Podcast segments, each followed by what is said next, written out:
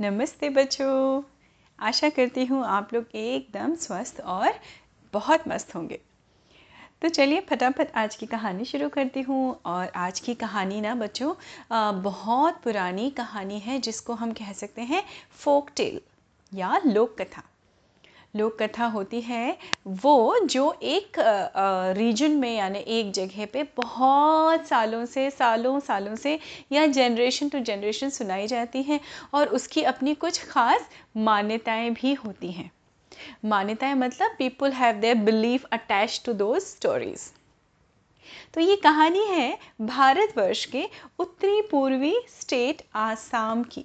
उत्तरी पूर्वी मतलब नॉर्थ ईस्टर्न स्टेट है आसाम। आसाम, आप में से बहुत बच्चों ने सुना होगा उसके बारे में। बड़ी ही खूबसूरत जगह है, बहुत सुंदर नदी, नदियाँ नेचुरली बहुत ही रिच स्टेट है वो। तो वहाँ पे एक ट्राइबल कह लीजिए बच्चों, आदिवासी होते हैं जो गारो जनजाति समूह होता है। गारो जाति का निवास होता है वहाँ पे, वहाँ के जो ट्राइबल्स हैं उनको गारो कहा जाता है। तो गारो जनजाति वहाँ पे गारो जनजाति के लोग वहाँ रहते थे और उनका मुखिया था गनेरू। तो गनेरू जो था, गनेरू उसका, उनका मुखिया था और उनकी पत्नी का नाम था, गनेरू की पत्नी का नाम था जय। जया सॉरी जया नाम था। तो गनेरू और जया मिलके बड़े ही अच्छे से वहाँ पर गाँव में रहते थे, आसाम के गाँव में। और वहाँ के चूँकि वो मुखिया थे तो सारे उस गाँव का रा काम काज सब कुछ उनसे ही गवर्न किया जाता था। यानी वो ही गवर्न करते थे या वो एक तरह से कह लीजिए आप अपने गाँव को रिप्रेजेंट करते थे या उनके बिना उस गाँव का कोई काम नहीं होता था। और ये दोनों ही बड़े अच्छे पति पत्नी थे, अच्छे दंपति थे कपल थे और बड़े खुशी खुशी दोनों रहा करते थे। बड़ा प्रेम था आपस में। थोड़ा समय बीता तो उनकी एक छोटी सी बेटी भी हुई। उस बेटी का नाम उन्होंने रखा जयमाला। जयमाला बड़ी खूबसूरत लड़की थी और धीमे धीमे समय बीतता गया बीतता गया बीतता गया। जयमाला बड़ी हो गई और उसने, जब वो बड़ी हो रही थी परिवार में तो उसने अपने माता और पिता का प्यार, सौहार्द और वॉम्थ महसूस की थी अफेक्शन महसूस किया था, है ना? तो हम ह्यूमंस की फैमिली बच्चों इसीलिए होती है, परिवार का महत्व इसीलिए होता है कि ये सारी चीज़ें जो हम किसी किताब में नहीं पढ़ते, हम यूँ ही सीख के, देख के, सीखते, सिखाते बड़े होते जाते हैं और इसीलिए हम ह्यूमंस के परिवार भी होते हैं। बहरहाल जयमाला बड़ी हुई। अब उसके लिए क्योंकि वो खूबसूरत थी और उसके अलावा उसके अंदर बहुत अच्छे गुण भी थे टैलेंटेड थी तो बहुत दूर दूर से रिश्ते आने लगे अच्छे अच्छे घरों के लड़कों के। पर हमारे गनेरू और, और माल जया ने ये डिसाइड किया था कि जहाँ हमारी बेटी चाहेगी हम उसका विवाह या उसकी शादी वहीं कराएँगे। अब वहाँ पे हर साल मेला लगता था। मेला लगता था, यानी फेयर होता है ना, जो आजकल भी लगते हैं बच्चों तो वहाँ पे उस जनजाति गारो जनजाति समूह का मेला लगता था। एक बार उस वार्षिक मेले में, यानी एनुअल फेस्ट कह लीजिए आप, आज की डेट में, अगर उसको रेफ़र करें तो तो उस वार्षिक महोत्सव में या वार्षिक मेले में एक नौजवान आया, जिसका नाम था नरेश। और उसको, उसने जया जयमाला को देखा, जयमाला ने नरेश को देखा और ये समझ लीजिए बच्चों कि उन दोनों में जान पहचान हुई। जान पहचान थोड़े दिन में कन्वर्ट हुई दोस्ती में, मित्रता में और फिर वो एक दूसरे को पसंद करने लगे। तो जयमाला ने अपने माता पिता से क्या किया? अपने मन की बात बताई। इच्छा ज़ाहिर की कि मुझे ये नरेश व्यक्ति बहुत पसंद है और मैं इसी से शादी करना चाहती हूँ। फिर क्या था? जय जया और गनेरू ने मिल के ये तय कर लिया कि हाँ हम तुम्हारा विवाह या तुम्हारी शादी नरेश के साथ ही कराएँगे। अब एक और चीज़ थी उस समय की गारो जनजाति समूह में बच्चों, कि जैसे यूजुअली ये होता है ना, कि जैसे किसी की भी शादी होती है तो ब्राइड या दुल्हन दूल्हे के घर आती है रहने के लिए, है ना? आप सबके मम्मी पापा की भी शादी हुई तो मम्मी अपना माई का, अपनी माँ का घर छोड़ के पापा के घर में आ जाती है है ना? यही सिस्टम फॉलो होता है मेजॉरिटी केसेस में। लेकिन हमारे गारो जनजाति समूह में उल्टा होता था। वहाँ पे मेट्रियकल सिस्टम था, यानी शादी होने के बाद में जो दूल्हा है, उसको दुल्हन के घर आके रहना पड़ता है, यानी ब्राइड के घर ग्रूम आके रहता है। तो बहरहाल शादी हो गई जयमाला की और जैसे वहाँ का रिवाज था रिचुअल था, उस हिसाब से नरेश भी आके जयमाला के घर में रहने लगे। दोनों बड़े प्यार से रहते थे। उनके प्यार को देख के उनके माता पिता यानी गनेरू और जया भी बड़े खुश रहते थे।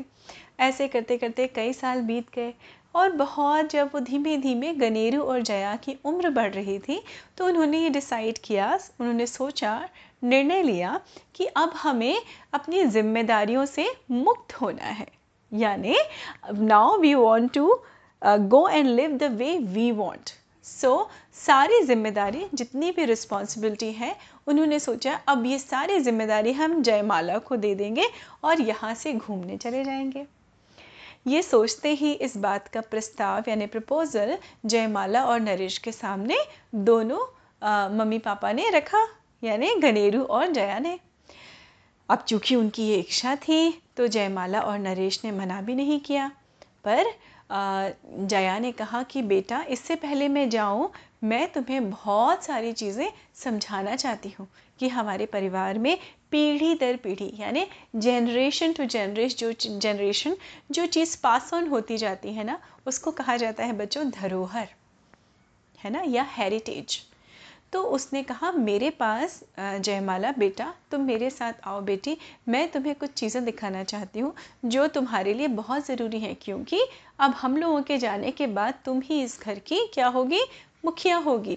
और फिर तुम्हें ही, जिस तरह से मैं ये चीज़ें तुम्हें पास ऑन कर रही हूँ, वैसे ही तुम्हें भी अपने बच्चों के साथ में आने वाली जेनरेशन या आने वाली पीढ़ी के साथ इसको श्रेय करना होगा।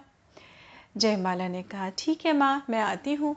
अब माँ उसको ऊपर कमरे में एक छोटे से कोठरी में कोठरी कहते हैं बच्चों छोटे से रूम को कोठरी कहा जाता था। वहाँ लेके गई। वहाँ पे एक छोटी सी कोठरी में एक बड़ा सा लकड़ी का बक्सा रखा था यानी ट्रंक रखा था बड़ा सा लकड़ी का। वुडन बॉक्स आप कह लीजिए। तो ज, जया ने वो बक्सा खोला और खोलते समय ही सावधानी पूर्वक जयमाला को बताया। कहा कि बेटा ध्यान रखना कोई भी सामान छूना मत जब तक मैं तुमसे ना कहूँ। जयमाला चुपचाप थोड़ी सी क्यूरियस थोड़ी सी थ्रिल्ड होके सामने बैठी रही। तो जयमा जया ने यानी उसकी माँ ने उस बक्से को खोला और हाथ जोड़ के प्रार्थना की, अपने मन में कुछ बुदबुदाया म करते ना, वो किया और फिर उन्होंने एक लोटा निकाला।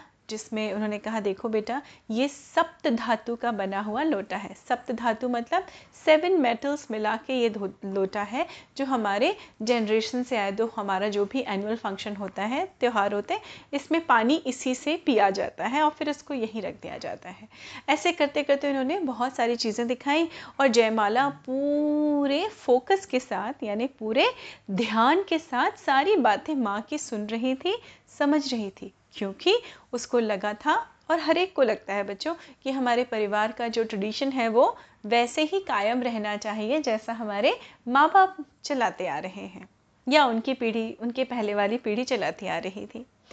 तो पर जयमाला की नज़र ना उस लकड़ी के बक्से में रखी हुई लेफ़्ट साइड को रखी हुई एक बहुत ही अट्रैक्टिव से कपड़े की तरफ़ टिकी हुई थी। और उसकी माँ ने ये चीज़ नोटिस की और कहा हाँ जयमाला, मैं देख रही हूँ कि तुम्हारा ध्यान उस तरफ़ बहुत अटका है। वो बड़ी ही खूबसूरत हरे रंग का एक कपड़ा था, जिसमें बच्चों बहुत सुंदर से, बहुत एक्सपेंसिव वाले जेम्स यानी हीरे जवाहरात लगे हुए थे। बहुत ही सुंदर। जयमाला इस चीज़ को मना नहीं कर पाई उसने कहा हाँ माँ, आप मेरी माँ हो ना, इसलिए तो आप पहचान गई। मुझे देखना है, मुझे पूछना है, मुझे वो क्या है, मुझे चाहिए? तो जया ने उसकी माँ ने कहा कि हाँ बेटा, पर ख़बरदार। ये एक ऐसी चीज़ है जो मैं तुम्हें लास्ट में बताना चाह रही थी, जो सबसे इंपॉर्टेंट है। और ना केवल ये इंपॉर्टेंट है, इसको पहनने का, इसको निकालने का तरीका, इसको छूने का भी तरीका बड़ा ही अलग सा है। तो जयमाला ने फिर से गोल गोल आँखें घुमा के देखा, उस कपड़े की तरफ़ तो देखा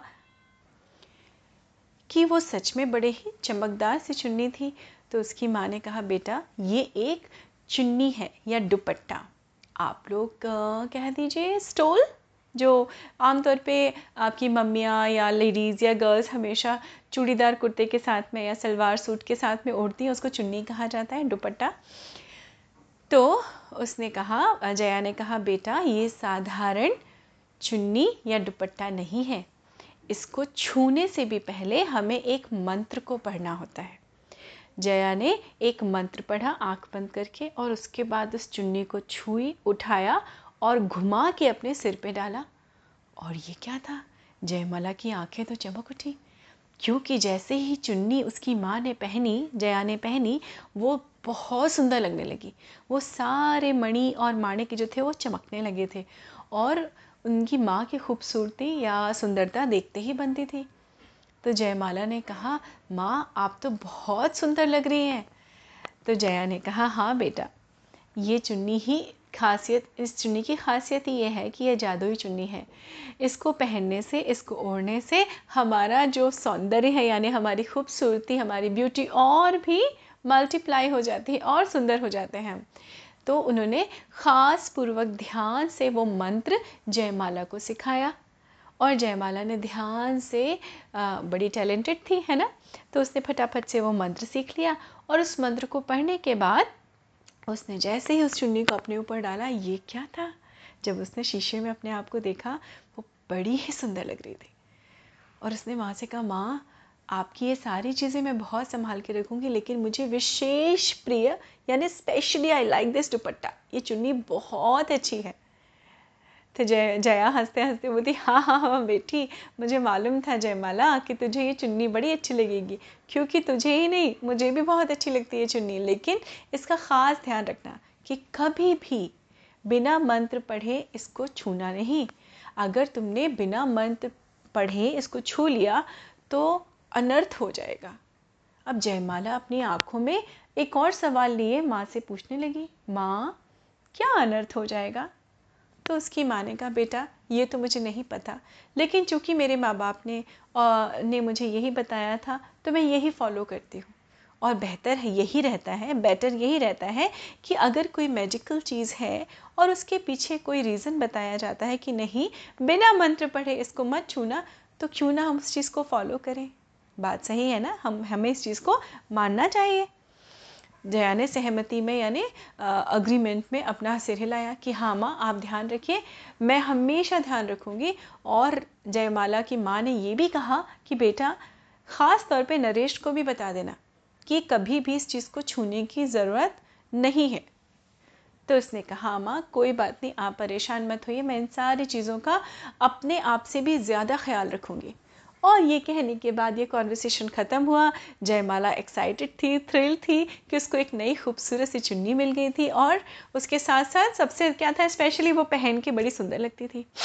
अब ये हुआ धीमे धीमे करके समय बीतता गया उसके माँ बाप चले गए अपने आ, आप ये कह लीजिए घूमने चले गए अपना सामान वामान लेके सारी जिम्मेदारियाँ जयमाला और नरेश के ऊपर छोड़ के।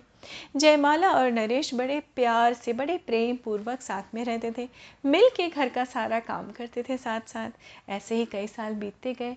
हर तीज त्यौहार पे, यानी हर फेस्टिवल पे जो मेन फेस्टिवल्स होते थे, उस पे जयमाला वो एक्साइटेडली वेट करती थी उस मोमेंट का कि जब वो मंत्र पढ़ के उस चुन्नी को ओढ़ती थी और उसकी खूबसूरती देखते ही बनती थी। सालों साल निकल गए बच्चों। एक बार क्या हुआ, आसाम में बारिश हुई। बहुत बारिश हुई बारिश हुई बारिश हुई बारिश हुई। और होता क्या है बच्चों, जब बारिश ज़्यादा होती है कंटिन्यूसली धूप नहीं निकलती है तो क्या होती है, एक अजीब सी स्मेल आने लगती है। कभी कभी घर में भी आती है, कपड़ों से मोस्टली क्योंकि कपड़े ना धूप में ही पूरी तरह से उनका पानी इवेपोरेट हो पाता है। और जब धूप निकलती नहीं है, बारिश बारिश बारिश रहती है तो हल्की सी नमी रहती है कपड़ों में और हल्की सी स्मेल आ जाती है। तो आसाम में उन दिनों में जहाँ पर रहती थी जयमाला, वहाँ पर बड़ी बारिश हुई। कंटिन्यूसली दस पंद्रह दिनों से बारिश हो रही थी और सारे लोग ही परेशान थे, जयमाला भी थी। एक दिन सुबह जब वो सो के उठी तो चमचमाती हुई धूप निकली और उसने कहा, अरे वाह, आज तो सूरज भगवान के दर्शन हुए। वाह वाह वाह, आज का दिन तो बड़ा अच्छा है। और उसने फटाफट देखते ही, मौका देखते ही रस्सियों पे आँगन या बाहर की तरफ़ रस्सियाँ होती हैं ना, बच्चों, रस्सी बंधी होती कपड़े सुखाने के लिए तो उसे रस्सियों पे सारे कपड़े ला डाले। फिर अचानक उसे याद आया कि, अरे, वो चुन्नी है, उसको भी तो धूप लगा दो। उसने फटाफट से मंत्र पढ़ा और उस चुन्नी को सूखने डाल दिया। और जाते समय फिर उसने सोचा कि अरे, बड़े दिनों बाद धूप निकली है। क्यों ना मैं नीचे जाके नदी से मछलियाँ पकड़ के लाऊँ? और आज हम लोग मच्छी भात खाएँगे, यानी फ़िश एंड राइस खाएँगे। तो उसने नरेश से कहा, नरेश, देखो मैं जा रही हूँ मछली पकड़ने। ठीक है? नीचे नीचे से मैं नदी से, जल्दी से मछलियाँ लेके आती हूँ। फिर आज हम लोग मछली भात खाएँगे। इतने दिनों से बारिश हो रही थी तो हम लोग मछली खा ही नहीं पाए। नरेश भी खुश रहेगा। उसने करे हाँ हाँ बहुत अच्छी बात है। एक काम करो जयमाला, तुम मच्छी लेके आओ और मैं क्या करता हूँ, चावल पकाता हूँ। तो जाते जाते उसने क्या किया वॉर्न किया नरेश को कि, नरेश, देखो, ध्यान से, अगर बारिश, वैसे तो बारिश नहीं आएगी। आकाश की आकाश की तरफ़ देख के उसने कहा, वैसे तो बारिश नहीं आएगी, लेकिन अगर बारिश आए भी ना तो तुम सारे कपड़े हटा लेना, लेकिन उस चुन्नी को मत छूना। तो उसने कहा हाँ हाँ तुम जाओ जाओ, नहीं छूँगा चुन्नी को। और वो जयमाला चली गई। अब जब वो मछली पकड़ने गई तो बच्चों आप सब लोग जानते हैं मछली पकड़ने में थोड़ा सा समय लगता है। या तो जाल से या आप नेट से पकड़ते हैं या फिशिंग रॉड से पकड़ते हैं जिस भी तरह से वो पकड़ रही थी उसमें लग गया थोड़ा सा समय। और नरेश जो था वो क्या था? वो बना रहा था आ, अपने किचन में चावल। इस उम्मीद में कि वाह वाह वाह जयमाला तो मच्छी लेके आएगी। फिर हम लोग क्या खाएँगे? फ़िश एंड राइस खाएँगे। और वो करते करते करते करते अचानक बहुत तेज काले काले बादल आए। घिर गए पूरे आकाश में। सूरज को ढक लिया और बारिश होने लगी। ये बड़ी बड़ी मोटी मोटी बूंदें गिरी और वैसे जैसे ये बारिश होने लगी, अचानक उसका भी ध्यान भंग हुआ। किसका? जयमाला का मछली पकड़ते पकड़ते उसने सोचा, आज तो मैं लालच में बहुत सारी मच्छी पकड़ने बैठ गई। उसने फटाफट से अपनी टोकरी और अपना जाल समेटा और वो भागने लगी। इस उम्मीद में कि, अरे, जल्दी पहुँचूँ, मेरे कपड़े जितने सूखे नहीं होंगे, उससे ज़्यादा तो गीले हो जाएँगे बारिश में। और पता नहीं नरेश का ध्यान होगा, नहीं होगा। और नरेश बेचारा अपने किचन से भागा भागा आया। पता नहीं बेचारी जयमाला कैसे मछलियाँ लेके आ रही होगी। उसको वो कहीं जल्दी जल्दी आए, गिर ना जाए। मैं ही उठा लेता हूँ कपड़ों को। उसने सारे कपड़े उठाए, लेकिन उसको याद था कि वो चुन्नी के लिए जयमाला ने मना किया था उस चुन्नी को छूने के लिए। पर उसने फिर देखा, सारे कपड़े तो उठा चुका था। लेकिन उसने देखा, अरे रे रे, ये चुन्नी तो एकदम भीग जाएगी। अच्छा उसने नरेश ने मन में सोचा कि अच्छा ये इसलिए मुझे मना करती होगी ना, इसमें बहुत सारे जेम्स लगे हैं, हीरे मानिक मोती लगे हैं, कहीं गिर ना जाए। कोई बात नहीं, मैं संभाल के इस चुन्नी को उठाता हूँ। और एक वो मोमेंट था बच्चों, जब वहाँ सामने से जयमाला आ रही थी और उसके आँखों के देखते देखते उसने कहा, नहीं नहीं नहीं। और ये कहते से, ये सुनने से पहले ही नरेश ने उस चुन्नी को छू लिया। पता है बच्चों, क्या हुआ? जैसे उसने उस चुन्नी को छुआ नरेश के शरीर में अलग से, अचानक से बहुत ही सडन चेंजेस आने लगे। और वो चेंजेस कैसे आने लगे? वो चुन्नी पूरी सिमट के उसके शरीर पे चिपकने लगी। चिपकते चिपकते चिपकते चिपकते पूरी चुन्नी उसके शरीर में चिपकने लगी। और माल, जयमाला ने, आओ देखा ना, ताओ। वो सारे मंत्र भूल गए उसको घबराहट होने लगी देख के। और उसके नरेश का शरीर भी बदलने लगा, बच्चों। और वो भागी भागी आई, सारा मंत्र भूल गई और जब तक वो जयमाला नरेश तक पहुँचती, तब तक वो चुन्नी का 90 परसेंट हिस्सा जो था वो उसके शरीर पे जा चुका था और जैस, जब तक उसने उस चुन्नी को पकड़ा, किसने? जयमाला ने, वो भी मंत्र बिना पढ़े पकड़ लिया। तो वो चुन्नी का जो बचा हिस्सा था, वो उसके ऊपर भी आ गया और दोनों ही एकदम बदल गए। धीरे धीरे धीरे करके देखा उन दोनों ने एक दूसरे को, वो रो भी रहे थे और उन्होंने देखा, अचानक से जो नरेश था, वो बड़ा सा एक बर्ड बन गया। और वो बर्ड या पक्षी कौन था? वो पक्षी था मोर। और जो बची हुई चुन्नी जिसको फिर जयमाला ने गलती से छू लिया था, वो बन गई मोरनी। तो बच्चों, इस तरह से बारिश में मोर और मोरनी बने, उस जादुई चुन्नी को बिना मंत्र पढ़े छूने के कारण और तब से वो मोर और मोरनी हमेशा साथ में रहते हैं। तो आसाम में आज भी ये मान्यता है कि जब भी बारिश होती है तो मोर निकलता है, मोरनी निकलती है। या तो वो अपने खुशी में साथ रहने के लिए या तो उत्सव मनाते हैं, या उस दुख से दुखी होते हैं और उस दुख में भी नृत्य करते हैं, या खुश होते हैं। मोस्ट ऑफ़ द टाइम खुश रहते हैं। तो आज भी आसाम में ये मान्यता है कि इस तरह से पहली बार धरती पे मोर बना था। ये उनकी मान्यता है, यानी बिलीव है। तो आज भी उस बिलीफ को लेके वहाँ के गने गारो जनजाति के समूह जब भी बारिश होती, आप भी देखिए बच्चों, कभी आपने देखा हो या सुना हो कि जब बारिश होती है तो मोर मोरनी आके नाचते हैं और मोर के जो पंख होते हैं, वो जो जड़ी, जो हरी चुन्नी पे जो कलरफुल जेम्स लगे थे ना, वो सारे उसका पूँछ बन गए थे। तो आज भी देखिए जब मोर नाचता है तो मोर के पूरे पंख ऐसे खुल जाते हैं और बड़े ही खूबसूरत लगते हैं, बहुत ही सुंदर लगते हैं। पर मोरनी के उतने खूबसूरत पंख नहीं होते। तो ये ही इस कहानी को, के माध्यम से ये बताया गया है कि कैसे मोर बना और कैसे मोरनी बनी। यानी जयमाला और नरेश की जोड़ी हमेशा की तरह वो पक्षी के रूप में भी हमेशा खुश रहने लगी। तो ये थी हमारी छोटी सी मोर बनने की कहानी कहाँ की आसाम की लोक कथा उम्मीद है आपने इस कहानी को बड़े मज़े से सुना होगा और आपको अच्छी भी लगी होगी। आप अपना विशेष ध्यान रखिए और हाँ अपनी मम्मी पापा की बताई हुई हर चीज़ का ध्यान रखिए, अपने परिवार के ट्रेडिशंस का भी ध्यान रखिए। अपना मस्त रहिए। सेहतमंद रहिए और मेरी कहानियाँ सुनते रहिए। जल्दी मिलती हूँ मैं आपसे अगली कहानी लेके। नमस्ते बच्चों।